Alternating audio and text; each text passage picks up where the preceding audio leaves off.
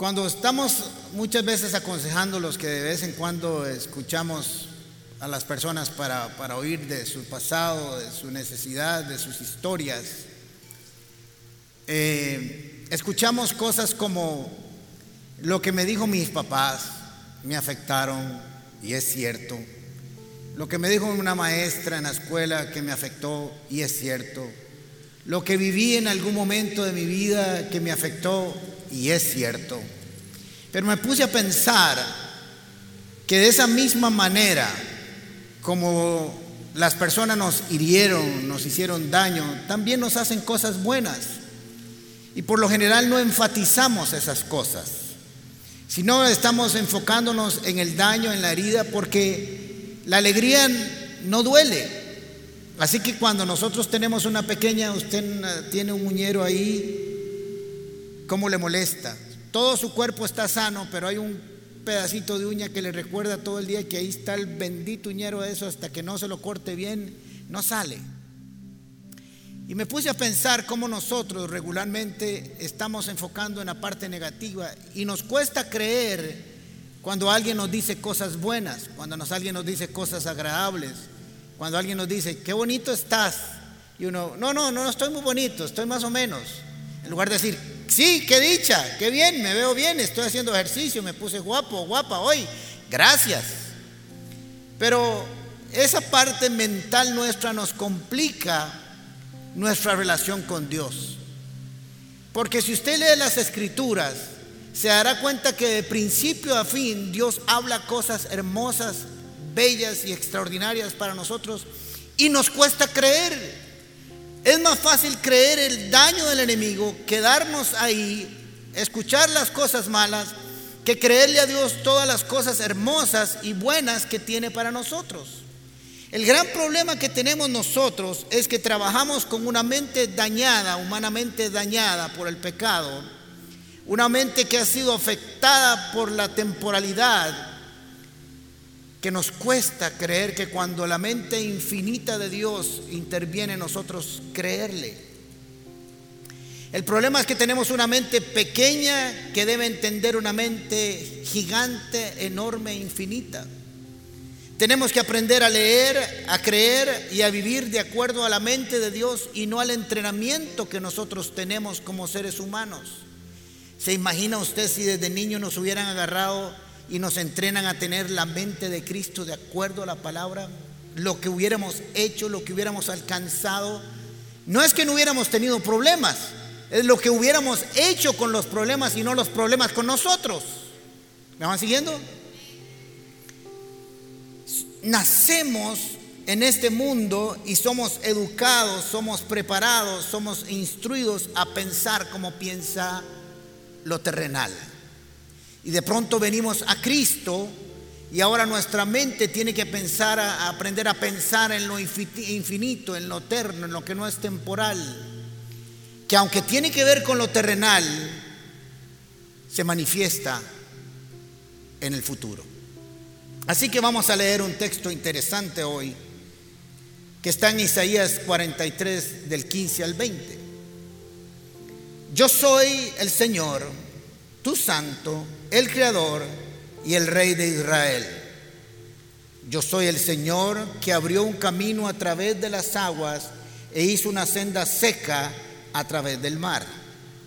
Yo llamé al poderoso ejército de Egipto con todos sus carros de guerra y sus caballos, los sumergí debajo de las olas y se ahogaron y su vida se apagó como mecha humeante. Pero olvida todo eso no es nada comparado con lo que voy a hacer, pues estoy a punto de hacer algo nuevo. Mira, ya he comenzado. ¿No lo ves? Haré un camino a través del desierto, crearé ríos en la tierra árida y baldía. Los animales salvajes de los campos me darán las gracias y también los chacales y los búhos por darles agua en el desierto. Sí, Haré ríos en la tierra árida y baldía para que mi pueblo escogido pueda refrescarse. Isaías tiene un lenguaje muy poético que hay que entender y hay que comprender el contexto, como todo en la Biblia, de dónde está hablando Dios y qué quiere hacer con el texto que nos está enseñando. Tenemos que recordar que Dios no habla, como diría mi papá, babas. Cuando habla, habla porque tiene un propósito, un destino, tiene que construir algo en la vida de sus planes en nosotros. Así que tenemos que reconocer dónde está y cómo está. Empieza dándole una visión clara al profeta. Es interesante que cuando Isaías empieza a dar sus visiones y su palabra, siempre deja claro que es Dios el que se lo dio. Dice así, visión que tuvo el profeta de parte de Dios. O así dice el Señor. Entienda Israel, entienda comunidad paz, entiendan todos los que están oyendo. No es que me comí una pizza, me cayó algo mal y de pronto se me ocurrió y tuve una visión. Fue algo que Dios me dio. Quería que el oyente tuviera claro que Dios estaba hablando para que tuviera el efecto respectivo en el corazón de cada uno de los oyentes.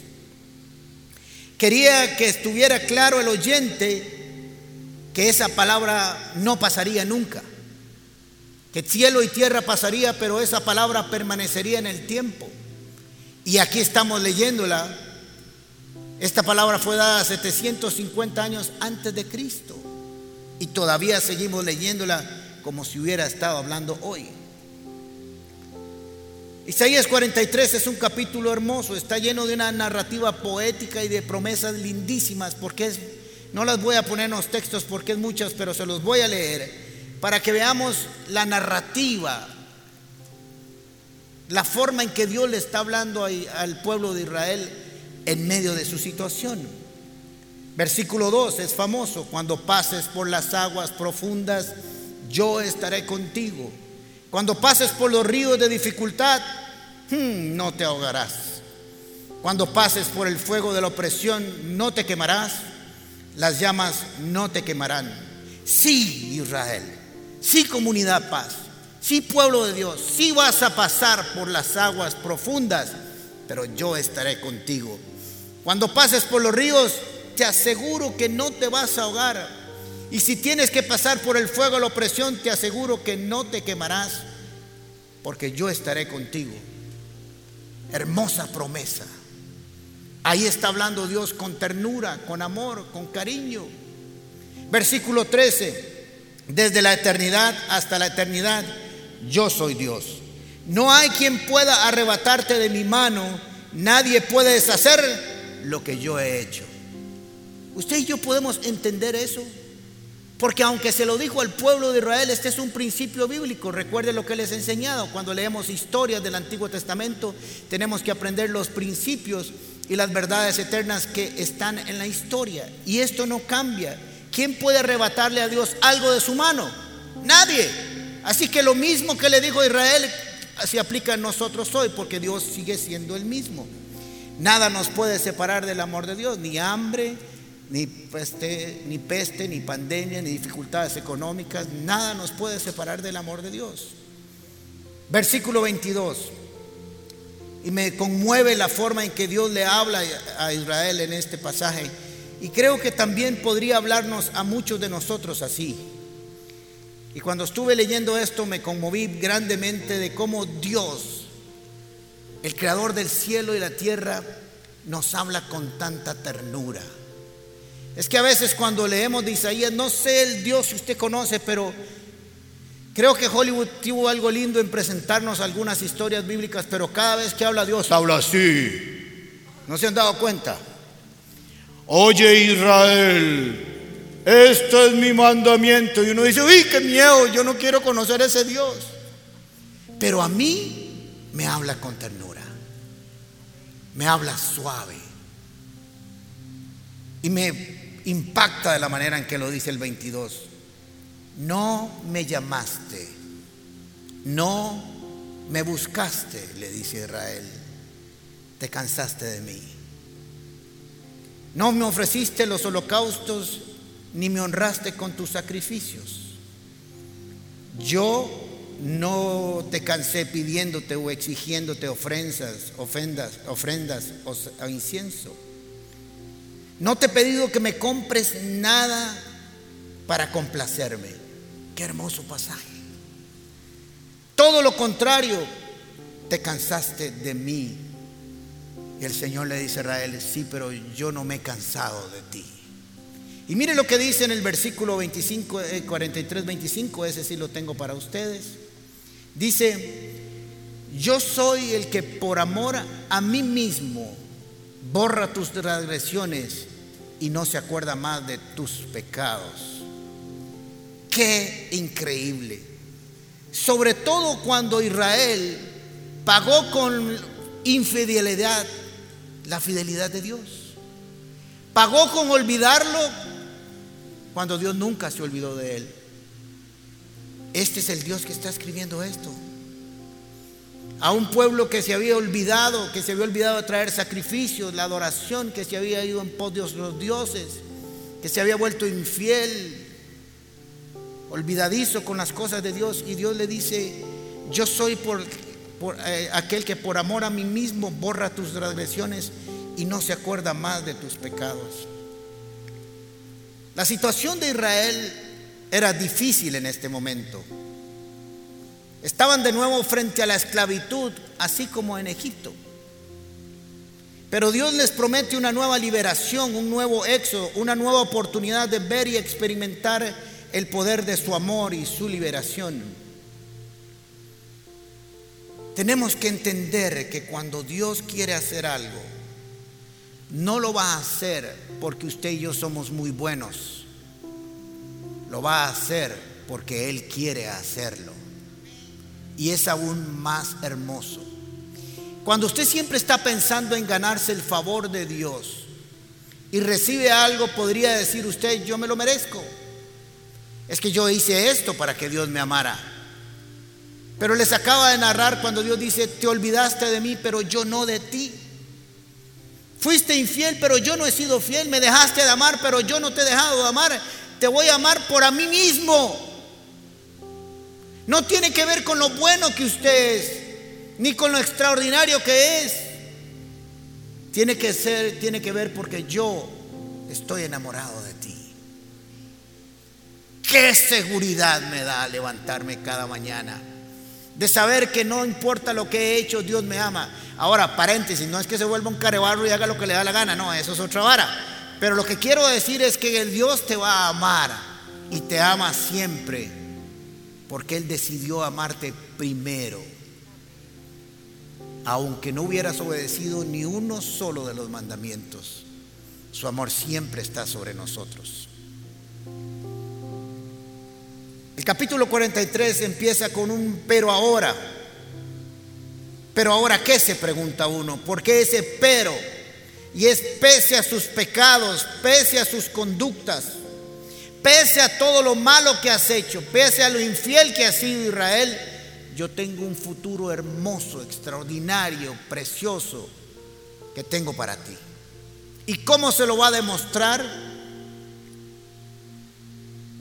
Haciendo cosas mayores que las que había hecho antes.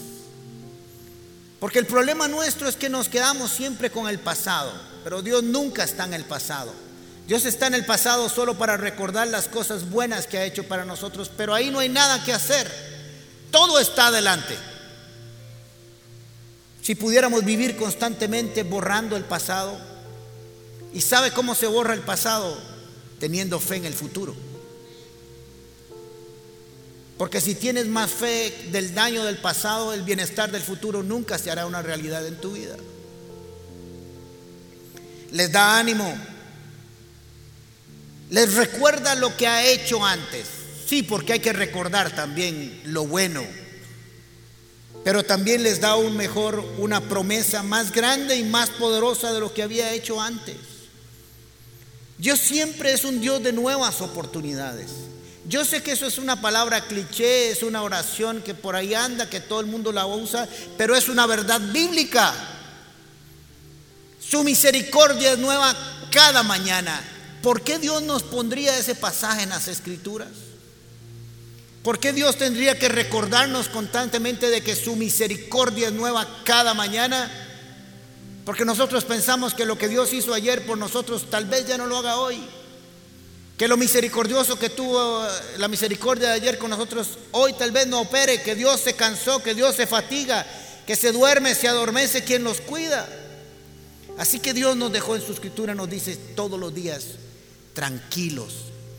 Todo lo bueno que yo hice con ustedes ayer, hoy, reset. Empieza de nuevo. Para que nos levantemos con ilusión, con esperanza, con alegría, sabiendo que hay cosas nuevas para hoy. Dios construye nuevas oportunidades, edifica, forma, planea, construye alinea personas, alinea circunstancias, momentos para que nosotros podamos construir un mejor mañana según su mejor propósito.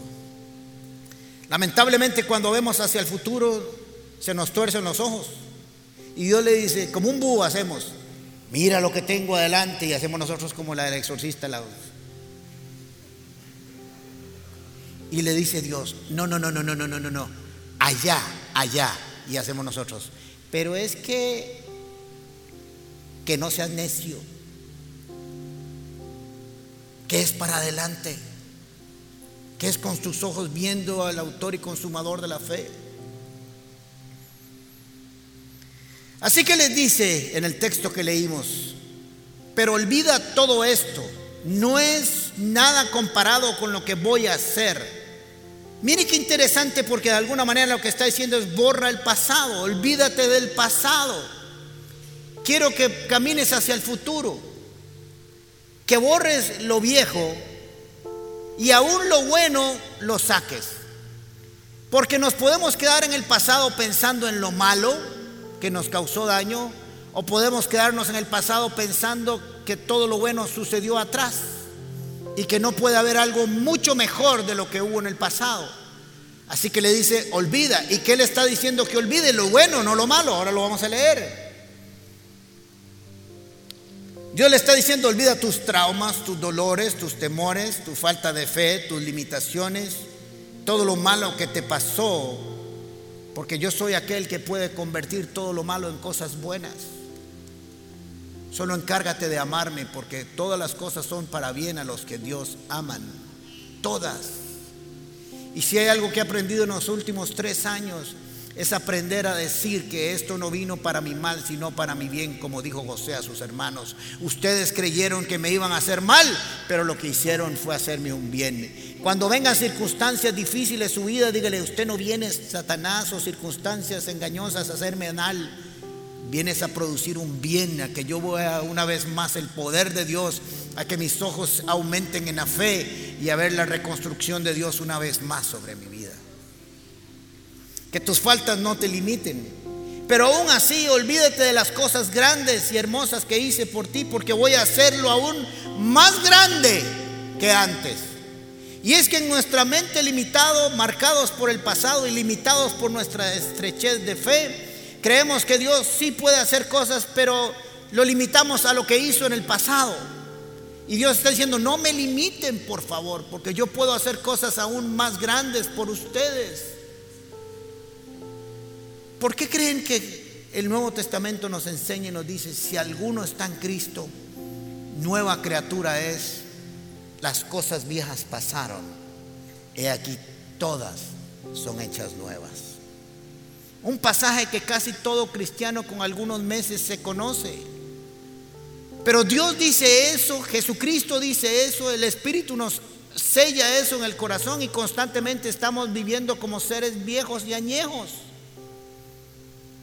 Usted tiene que pararse frente al espejo y decir, yo soy una nueva criatura, hecha conforme a la imagen de Dios. Todos mis pecados fueron perdonados, las maldiciones se cortaron todas son hechas nuevas. Tengo la capacidad de pensar, de caminar, de vivir, de desarrollarme como alguien a quien Dios selló con el Espíritu Santo para el día de la redención. Pero nos paramos frente al espejo y vemos aquella carita y decimos, no, sea tan bárbaro. Qué calidad. El pasado siempre nos grita y nos recuerda constantemente porque el enemigo quiere que nosotros nos quedemos ahí. Pero tenemos que vivir en la verdad de Dios, no en lo que nosotros ven. Por eso la Biblia nos manda a vivir por fe y no por vista. Porque les he enseñado todo el tiempo que he sido pastor aquí que la fe no niega la realidad, pero tiene la capacidad de transformarla. Así por eso Dios nos dice, vean con fe y a través de la fe y verán cosas diferentes. Porque yo llamo las cosas que no son como si fueran. Ya está hecho, hecho está. Cuando Jesucristo dijo, consumado es, todavía no había fallecido. Así que la obra no estaba completa, tenía que morir. Pero él sabía que ya estaba completa. Que él dejaba de respirar en ese momento y se iba a los profundos a declararle la palabra del Antiguo Testamento y al tercer día se levantaría otra vez. Porque él sabía que la obra que había hecho era perfecta. El pasado nuestro gran enemigo nos viene a hablar de nuestras debilidades, de nuestras carencias, de nuestros errores. Pero Dios viene a decirnos, ¿no te das cuenta? Estoy haciendo algo nuevo. Y nosotros le decimos, sí, no me estoy dando cuenta. Porque seguimos viéndonos a nosotros mismos en lugar de ver lo que Dios puede hacer. Tenemos que cambiar de visión en lugar de ver a nosotros mismos y nuestras capacidades tenemos que enfocarnos en lo que Dios ha hecho y de lo que Dios puede hacer. Y de eso se trata ese texto que leímos. La forma en que Dios garantiza lo que va a hacer es con promesas. Por eso en esta iglesia oramos con la palabra de Dios, con lo que Él ha dicho, porque estamos seguros que lo cumplirá.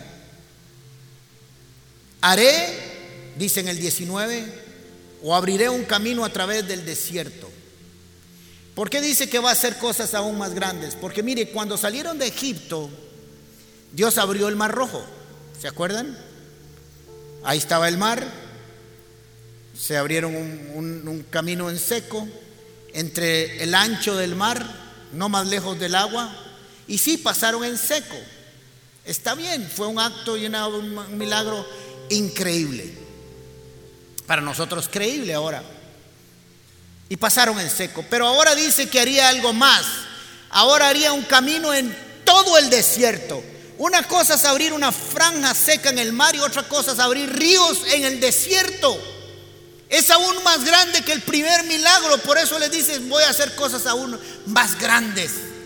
Cuando te saqué de Egipto abrí un camino por el mar rojo, pero ahora cuando salgan de Babilonia les voy a abrir ríos de principio a fin del desierto. Eso es aún más grande, más extraordinario. Y no dice un río, dice ríos en el desierto. Hacer que nazcan ríos, caudales hermosos, grandes en medio del desierto es más que abrir un pedazo en el mar.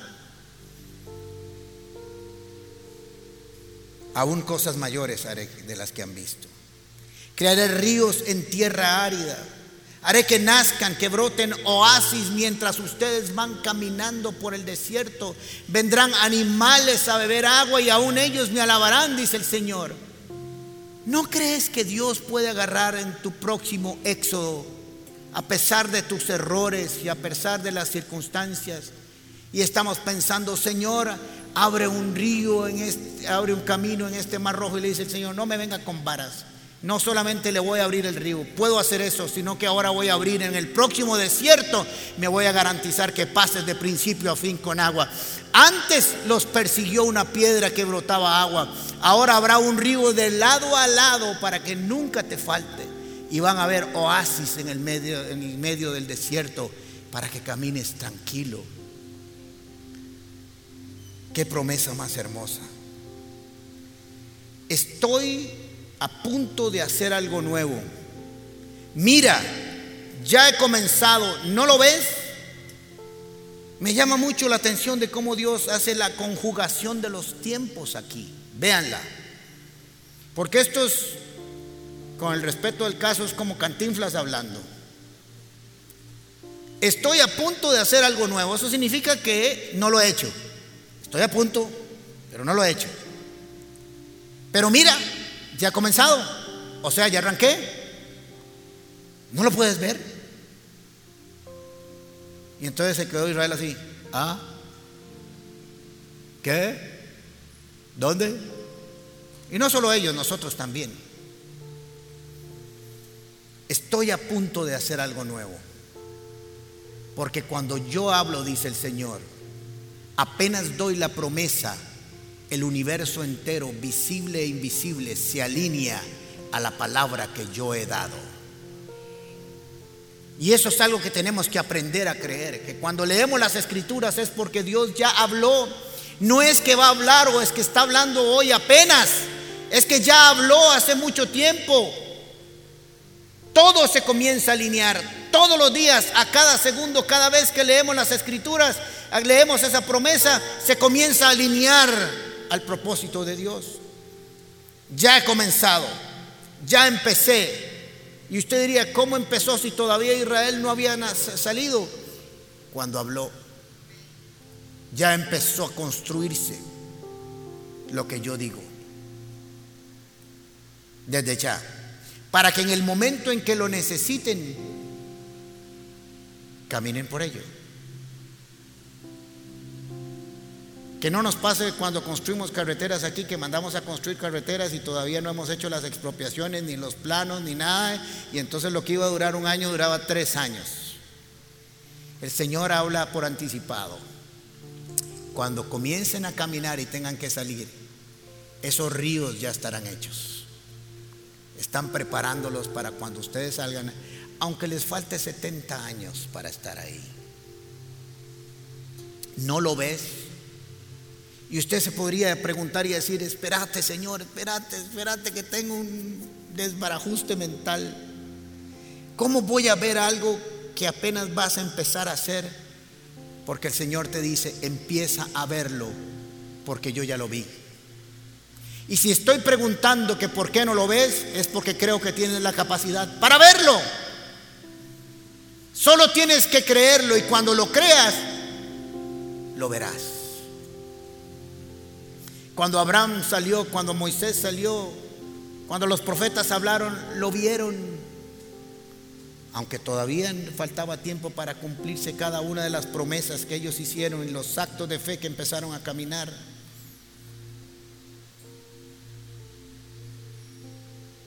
Necesitamos entender y comprender que las promesas de Dios para Él son una realidad en la eternidad. Y nuestra mente tiene que tener la fe suficiente, nuestro corazón, para empezar a caminar por ellas. Cuando estábamos por construir este auditorio que nos querían comprar la propiedad anterior, cuando llegó el, interesado ahí donde está ahora Shoppers y nos hizo la primera oferta, Todavía no habíamos negociado la venta del antiguo edificio y yo ya había salido a buscar lotes o terrenos. Y cualquiera pudo haber dicho, pero si apenas estás negociando.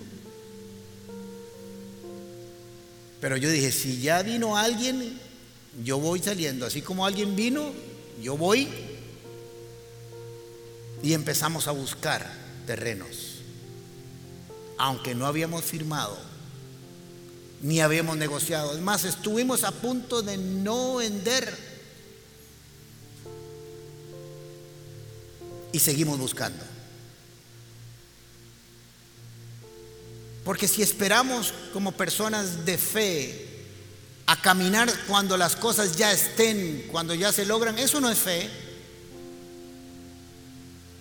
Eso lo hace cualquiera. Empezar cuando ya se tiene todo no tiene sentido. Aunque no digo que hay que ser irresponsable y hacer algunas cosas que algunos hacen y se meten en deudas que no pueden cancelar. Pero de alguna manera tenemos que actuar en fe. Así que ve a quién Dios le está haciendo la promesa. Al que al principio le dijo, te olvidaste de mí. Te olvidaste de traerme las cosas buenas, aunque yo no te pedí nada. Una cosa es cuando usted cumple años que le traigan un regalo. Y otra cosa es que le traigan un regalo porque usted no cumple años. El Señor siempre nos está dando cosas buenas y maravillosas, aunque no son nuestro cumpleaños. porque siempre desea lo mejor para nosotros en todo momento y bajo toda circunstancia. Y más que la promesa que está aquí, de sacarlo de un nuevo éxodo, de un éxodo aún más grande, más poderoso, con obras más grandes desde el punto de vista humano. Lo que tenemos que aprender aquí, y aún más importante, es que Dios no nos ama por lo que somos, sino por quien es Él. Porque si hubiera sido un asunto de mérito, no había razón por la cual prometerle a Israel que los iba a sacar de ahí. Habían hecho todo para no merecerlo. Ahora, si usted logra y yo logramos entender esto, sentirnos amados por Dios todos los días, va a ser fácil. A ver, pensemos. Jesucristo se ofreció para morir por nosotros y usted y yo aún no habíamos nacido. Ni los abuelos, ni tatarabuelos, ni no sé cuándo para atrás ahí hasta el guindo de los once mil. Y sin embargo, cuando estuvo en la cruz, pronunció tu nombre y el mío. Aún cuando a los 17 años yo estaba en los bares borrachos sin saber quién era y burlando de mi mamá cuando oraba por mí. Y sus promesas seguían vigentes para mi vida. Cuando pensamos en este amor, ¿por qué vamos a temer? Cuando pensamos en esta misericordia, ¿por qué habríamos de entrar en angustia? Muchas veces no, el, pasado no nos deja disfrutar el presente porque pensamos que Dios siempre nos va a señalar y nos va a enjuiciar. Porque obviamente si hay alguien que sabe que no somos perfectos, es Dios. Tranquilos. No hay forma de que usted le meta un gol. Él pesa hasta las intenciones del corazón. Entonces, ¿por qué vamos a tratar de ganárnoslo? Para recibir de su bondad y su misericordia.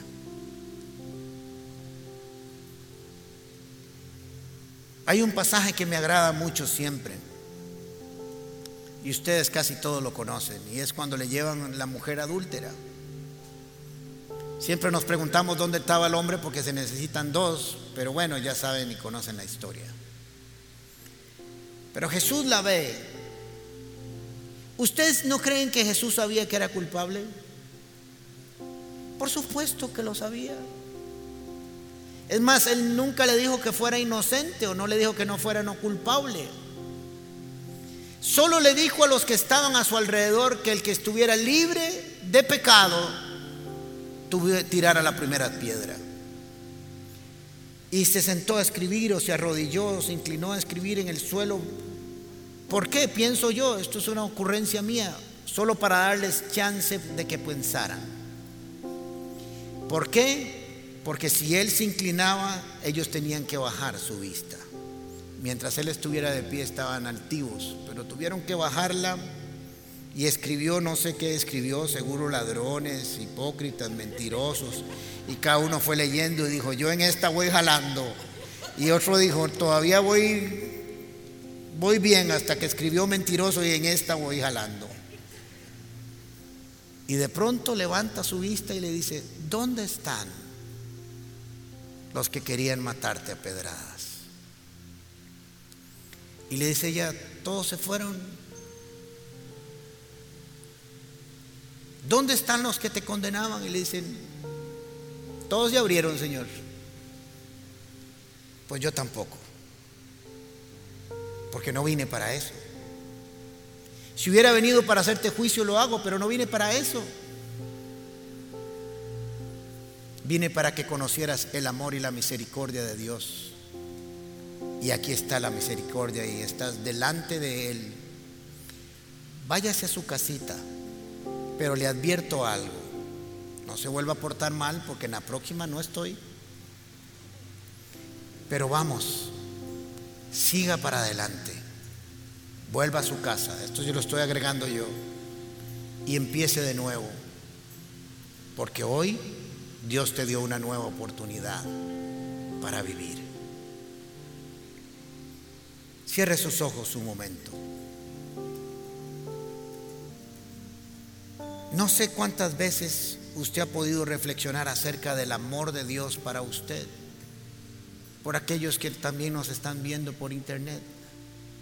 Tome su tiempo para pensar acerca de cuánto Dios te ama.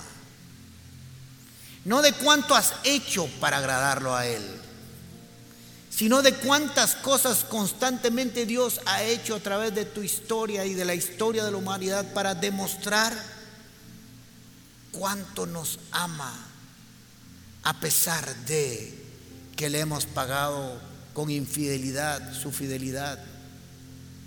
Su amor lo hemos pagado con el olvido.